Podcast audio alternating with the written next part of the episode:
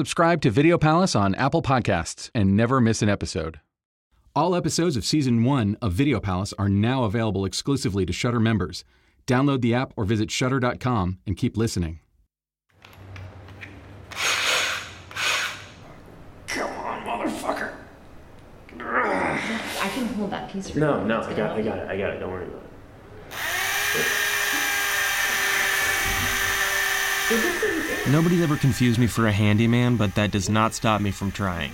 I just refuse to hire someone to install a video doorbell, especially when the instructions said that it would only take about 30 minutes. Of course, I managed to make it last just over two hours and drilled about five extra holes in the wall next to our door. Hope that doesn't come out of our deposit. But it was worth it, especially after what happened last week. I was conducting an interview away from the apartment when Tamra recorded something strange outside of our front door.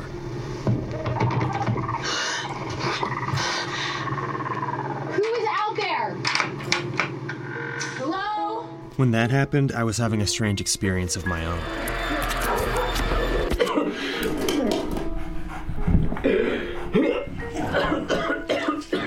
Is there a connection? Or are we just freaking ourselves out? Either way, it doesn't hurt to have a little extra security in case someone is skulking around our place. I'm finding myself drawn further and further into this white tape mystery that feels just out of reach. It seems to start and maybe end in 1997. That wasn't really that long ago. I was in middle school, and it was the last time any of us would know what it was like to not live our lives on the internet. Still, I'm surprised at just how easy it is for something to drift into folklore. What are the white tapes? They look like they're meant to communicate something, but not with any of the tools you expect from conventional filmmaking. They're this weird combination of static, strange patterns, dark moving shapes, and an entrancing soundtrack. Why did people collect and hoard them? And, big picture, how are they all connected to Video Palace? A video store in Vermont that's been closed for over 20 years. It's not, just the router's not plugged in. Just wait a second. Oh, there. Oh, yes, I win. It is working. I can see outside our front door. Thanks to the wonders of technology, now no matter where we are in the world, we can see and hear what's at our front door, as long as our spotty internet allows it. Uh, ooh, the video looks creepy. All like infrared and grainy and shit. Yeah, But the question is, do you feel more safe? Well, it looks like a found footage movie constantly happening in front of our door, but I would, yes, I would say so. Uh, hey, at least when the demons come to take us away, we'll have evidence now. Yes, exactly. Good thinking. Mm-hmm. Right. Hey, speaking of evidence, segue, how's the investigation going? What have you got besides, like, you know, hearsay and rumors? Well, I have the first white tape, obviously, and then I have the second one from the Mueller place, Mm-hmm. and then I have the audio recording of, of me sleep talking that sounds a lot like the the voices on the tapes. So super creepy, right? But not like totally inconclusive. Well, and then we have uh, yeah, Betts Mueller, who who told us that her, her husband had some sort of fascination or whatever with the with the video palace. Right, and she has a really extremely well behaved son, so we've got that too. He's awesome. Oh, he's so cool. Yeah. Yeah, I guess I just what I don't have is a connection between the the white tapes and the video palace, except for Thurman Mueller. But And he's been missing for 20 years. right, Tamra was testing me to see if there was really enough of a story to follow. But it's all the loose ends that I find most interesting, like, like the fact that people would obsessively seek out these white tapes at all. Tamra pointed out that we had another piece of physical evidence. Thurman Mueller's white tape came in a padded envelope with a return address. Tamra studied it. Can I maybe help you? The wheels in her mind obviously turned. really, Yeah. please. Okay, cool. I can do some research, I'll do some digging, see what I can find.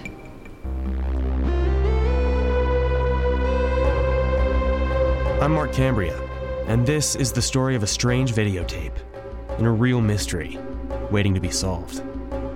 Welcome to Video Palace. My husband left 20 years ago and never came back. I'd heard the rumors about it that if you watched it, it would do something to your, your, your mind, that it would get in there and change you. Are you recording right now? Are you recording me? I do not give you permission to record me. He has no right to.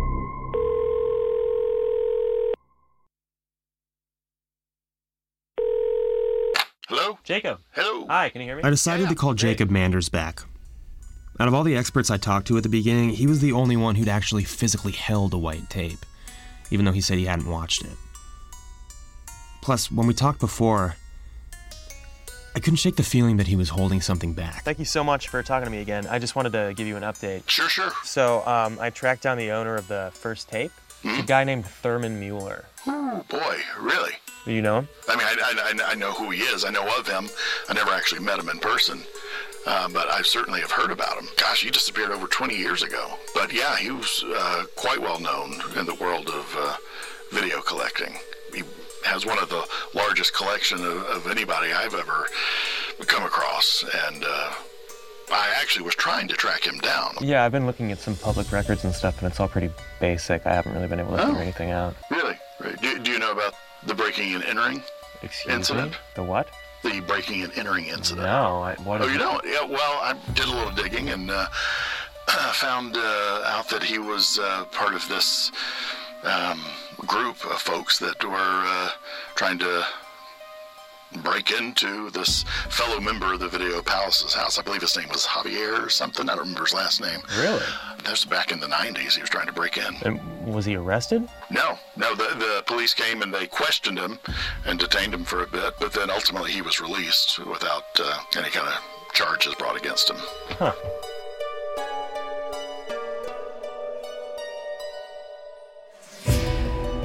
So, did you ever talk to his wife? I did back. Um, I think it was 2002, somewhere around there. I uh, approached her. she was, uh, well, I don't want to get too technical here, but she was nuts. Really? Yeah, but I knew that Thurman had this collection, and so I contacted his wife and to see if she would sell me, you know, some, if not all, of his collection. And uh, she was giving me the runaround. Oh, she, I forgot about this. She actually wanted me to wire her money. With no guarantee that I was going to get anything for that. Just, just send her money, and then if she felt like it, she might send me some tapes. And at that point, I was like, "Yeah, this is just she was trying to con me, and I was like, eh, I don't trust this lady at all. Actually, I had found Betts Mueller to be tentative and suspicious, but ultimately helpful. Her son Shane, well, that was another story. Damn it. Open the door. Open the Open the goddamn door. Open the goddamn door. In hindsight, her son's behavior was understandable, especially if he thought his mother was being taken advantage of. The more troubling thing was Manders saying Betts was not to be trusted. I'd spoken with her and she'd said the exact same thing about him. I've heard both sides of this story and I don't know who to believe. Thurman's movie collection was his most prized possession. Did Betts overvalue it? Was she hoping against hope that her husband might come back for it one day? Or did Manders really strike her as untrustworthy? And if so, were her instincts correct? So, you met the wife. Yeah. And, Honestly, she seemed fine to me. okay, if you say so. Yeah, I don't know. She, When you don't know who to believe, all you can do is rely on what's right in front of your face. I told Manders I actually saw Thurman's fabled movie collection and came away with a special souvenir another white tape. Really? Wow. So, how many do you have now? Two. Mark, I gotta tell you, that is, that is impressed. I am impressed. You know, those bad boys could actually be worth a little bit of money. If you were interested in selling, I could help you out with that, you know, for a commission. Really? Yeah, not What- too much. Ballpark. What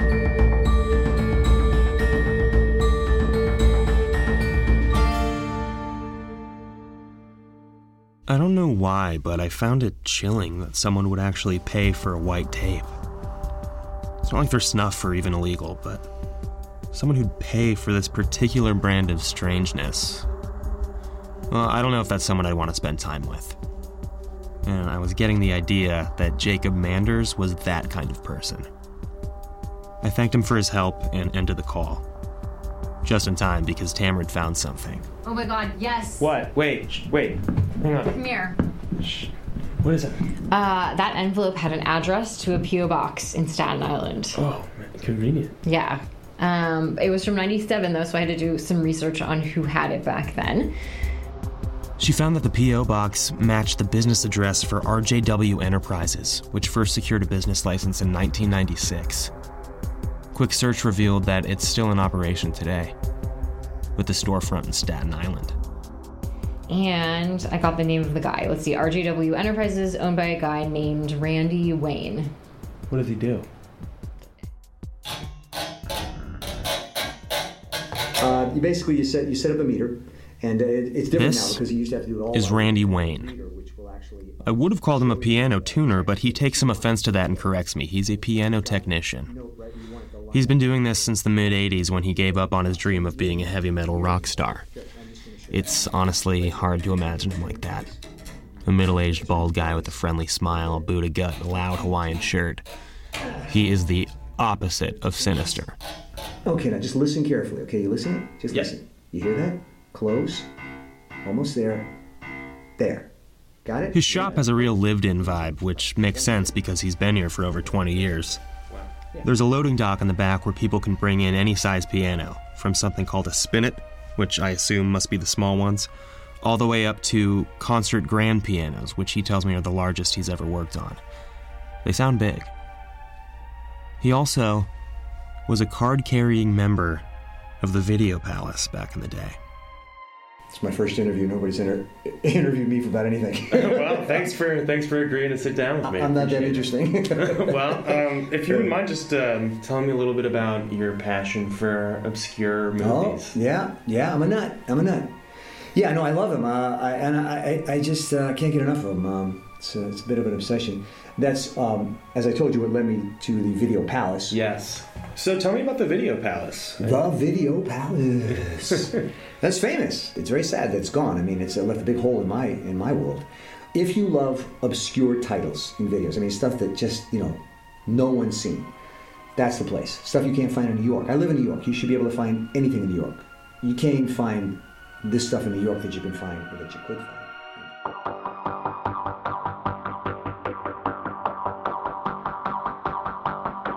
We, we used to take two two hours to drive up there. Two hours. You take a day because you take two hours to get up there, and then you get in there and you take the rest of the day basically hanging there, you know. And, and they had these uh, videotapes stacked literally from the floor to the ceiling, not like the normal places where you walk in. They've got I don't know documentary and drama or comedy. I mean, it was just everything was kind of thrown in together. It's so so tightly that all you saw was like the tops of the boxes. You could just see titles, and then, uh, they had this uh, one of those. Um, uh, sliding ladders. And you just move it to where you want to go, and you climb to the top, and you, you yell down to your friend, "Hey, look what I found, man!" And you know you toss it down to it. Was, it, was, it was a freaking party. Wow. It was great. It was just great. They had uh, movies, 16 millimeter movies, 8 millimeter movies. That, not much of that stuff because people scoop that stuff up. But um, yeah, it's just it's just incredible. Did you know a guy named Thurman Mueller that used to go there? Yeah, yeah, I knew Thurman. Thurman's the guy who, uh, you know, he introduced me to the place. You know, I mean, you know, uh, you know real straight-laced, church-going kind of guy. Just uh, we ran into each other at this uh, video store in New York, and uh, kind of struck up a conversation over some videotape or other. And um, if I'm a connoisseur, he's a he's a, a collector god. I mean, this guy. He was a walking encyclopedia, like like um, comic book collectors. You know those guys. He was like that for video, and uh, yeah, we would sometimes meet. And the first time, of course, he took me up there, and after that, we'd meet now and then, and uh, we go up and you know look for some shit, man. Yeah. It was great.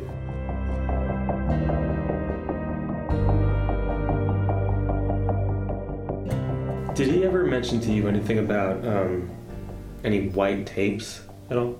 I see why you're here. You know, you're right up there with like Bigfoot. I heard about them. I heard about them. I know what they're supposed to do.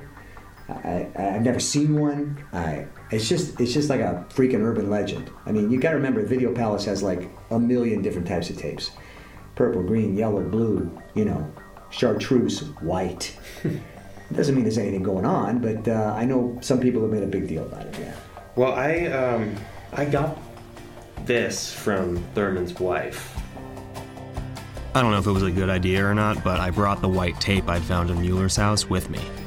Figured it might spark a memory from Randy, maybe get him to give me some more information, if he had any. From Betts? Yeah. That's weird. Is that real? I didn't remind Randy that this was a tape he'd sent to Thurman over 20 years ago. Wanted to see if he'd tell me that. And he didn't. Also, he might not remember sending Mueller this specific exact one white tape in particular, but I know he knows something about the white tapes in general. This can be over here. Just just watch your step because I got crap everywhere. Just be careful.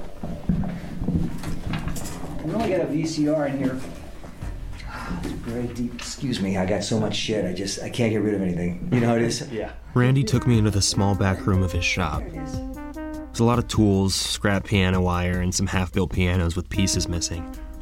And the parts of a piano you never see piled up on workbenches. Eventually, he found an old portable TV VCR combo and plugged it in. He turned off the lights in his workshop so we could see the dim TV. It was maybe only 10 inches wide or so. And then this happened.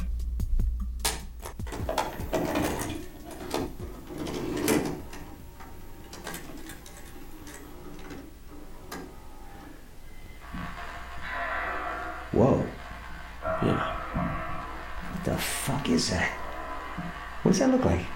It's like uh there's something's like movement there, something. It's Right? So much freaking static I can't see. Randy was transfixed. Maybe that's how I looked when I saw white tape for the first time. He stopped looking at me and stared at that little television. Whoa, whoa, whoa. Did you did you see There's like a Randy seemed to lose balance. He stumbled back and he caught himself on one of the pianos. I put my recorder down and went over to help him. Oh my god. He looked like he was about to pass out, but his eyes were wide open and he was staring at me intensely, like, like he had something important to say. I tried to steady him so he wouldn't fall over. Hey, Randy, Randy? Randy, oh, shit. Hey, Randy, I'm gonna call on I'm gonna. Randy? Uh, Randy, Randy. Look at me, look at me. Can you hear me? At first, I thought Randy was having a seizure or something, and he was just poking at the keys, but no, he was playing something specific. Something that I didn't just hear, I felt it.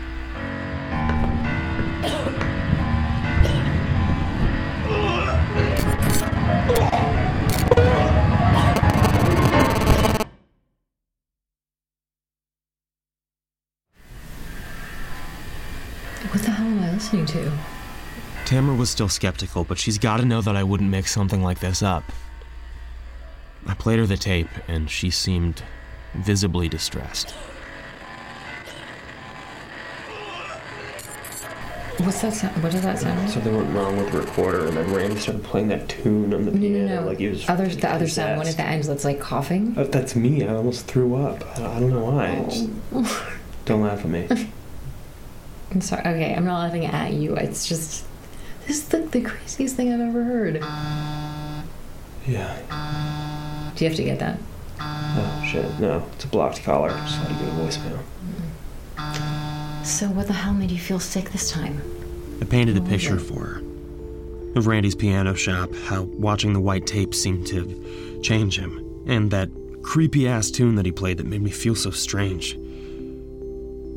She wondered if that's what made me sick, but it was what happened next, something the recorder didn't pick up. Uh, so maybe I had low blood sugar, or not enough sleep, or I was just flat out hallucinating. But, but over the piano there was like a like a dark patch where the air seemed to to change. You know when you close your eyes and you rub them hard and you see patterns? It was like that, but my eyes were open. After I told her my story, Tamra looked at me for a long moment. Then, Mark, do you still want to do this? What? This, the investigating these tapes and like the whole video palace thing. It's it has literally made you sick, twice, I need you to be well. I need you healthy. Um, also, dude, you gotta turn off your phone while you're recording. That's a rookie mistake. Yeah. Sorry. I mean, not sorry.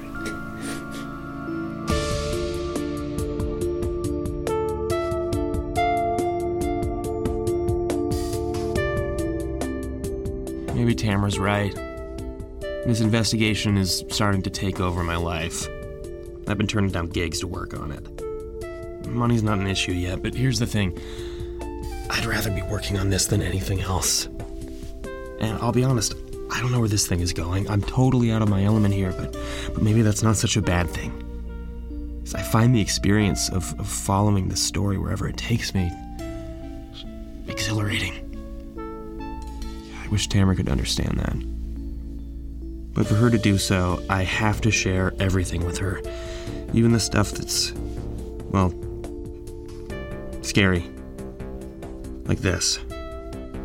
That call I got while she and I were talking.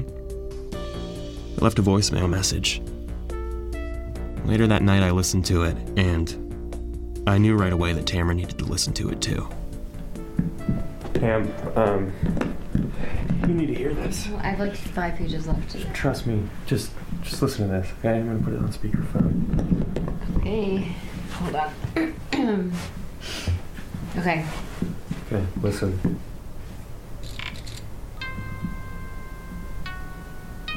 What? what Just, just listen, listen, listen, listen. Does that sound familiar to you?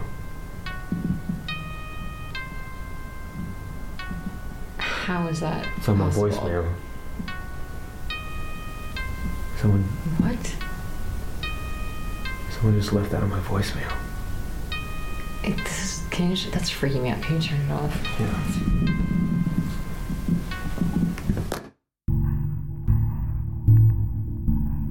After Tamra and I commiserated over how unsettling the call was, we put our investigative caps on and we tried to get to the bottom of this. Randy played that tune in his shop. Then someone called and left it on my voicemail. Was someone trying to scare me? If so, there was only one likely suspect.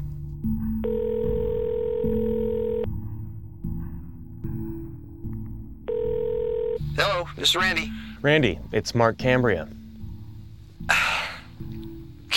wow. I didn't think I'd ever hear from you again. Well, it was an interesting visit, that's for sure, but I'm calling about something else, actually.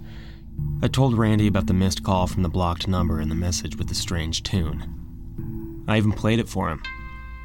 I was waiting for him to take responsibility. Wow, that's unusual. You recognize that? That's the tune from your shop. What do you mean? What?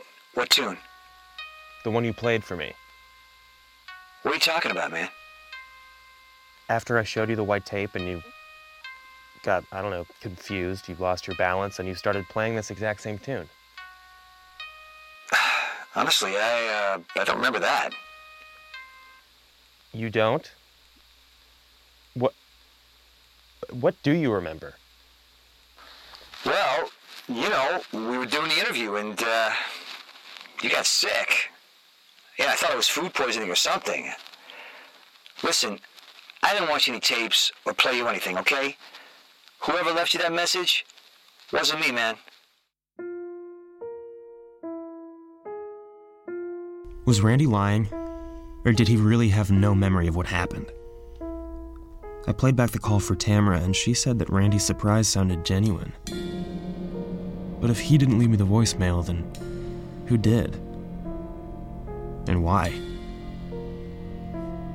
Before, when had mentioned evidence, all I really had was a videotape that made me talk in my sleep. But a second tape had made me sick. Twice. Plus, there was this mysterious voicemail and strange sounds outside our door. This is becoming more than just an investigation.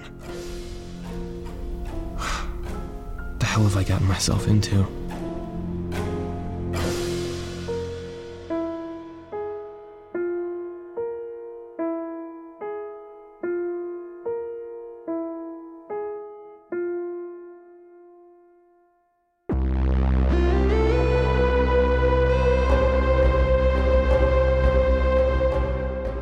Video Palace is a Shudder original podcast. Please, be kind, rewind.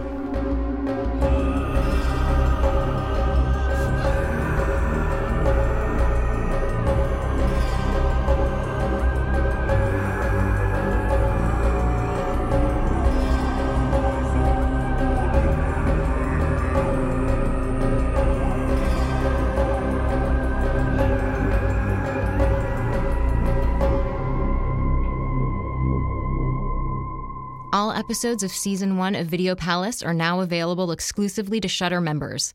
Download the app or visit Shudder.com and keep listening. Love Video Palace? Share it with a friend on Apple Podcasts.